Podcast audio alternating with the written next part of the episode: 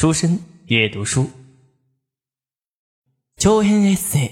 From everywhere 作者坂本真綾朗読初恋教学部。レモン。それではお楽しみください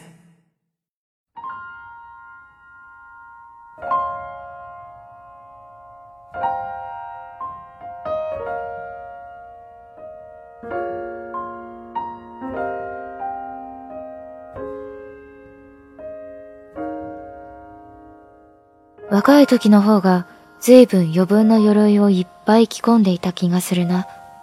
かたくなに身を守って、虚勢を張って、人を警戒して。そんなつもりなくても自分の価値観以外のものには心を閉ざしていたと思う。少しずつそれを脱ぎ捨てて、身軽に自由になるのが大人になるってことかもしれないと最近は思う。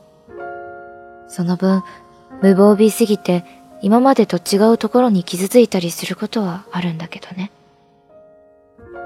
自分でも思うんですよ。防御して逃げてるだけなのかもしれないって。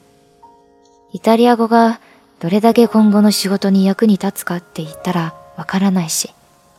貯金をはたいてこんなことして本当に意味なんかあるのかなって。でも理屈じゃないっていうか何か行動しないではいられなかったっていうか。このままじゃいけないって、今の自分に何かが足りないって思ったから、一人でイタリアまで来ちゃったんでしょこれから鎧を脱いて、もっと自由に自分らしく生きようとしているところなんだから。これからのあすみちゃんは、きっともっと素敵になるはずだよ。お姉さんぶったことを言ってしまった。でも、それは全部自分にも言っていることだった。旅がしたいと思うとき、人は何を求めているのか。先にシャワーを浴びたあすみちゃんが、お待たせしました。シャワー開きました。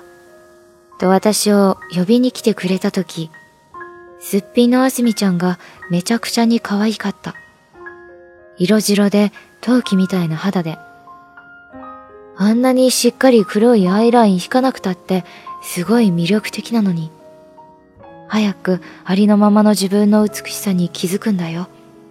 と、心の中で思った。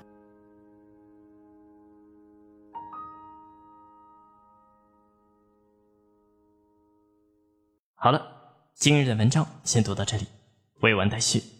期待大家下一次收听。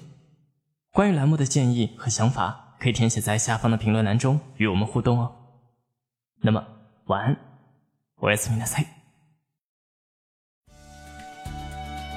您现在收听到的声音来自于出生日语。想了解更多日本资讯，学习日语知识，欢迎关注微信公众号及新浪微博“出生日语”。初恋に遅刻日本語との初恋。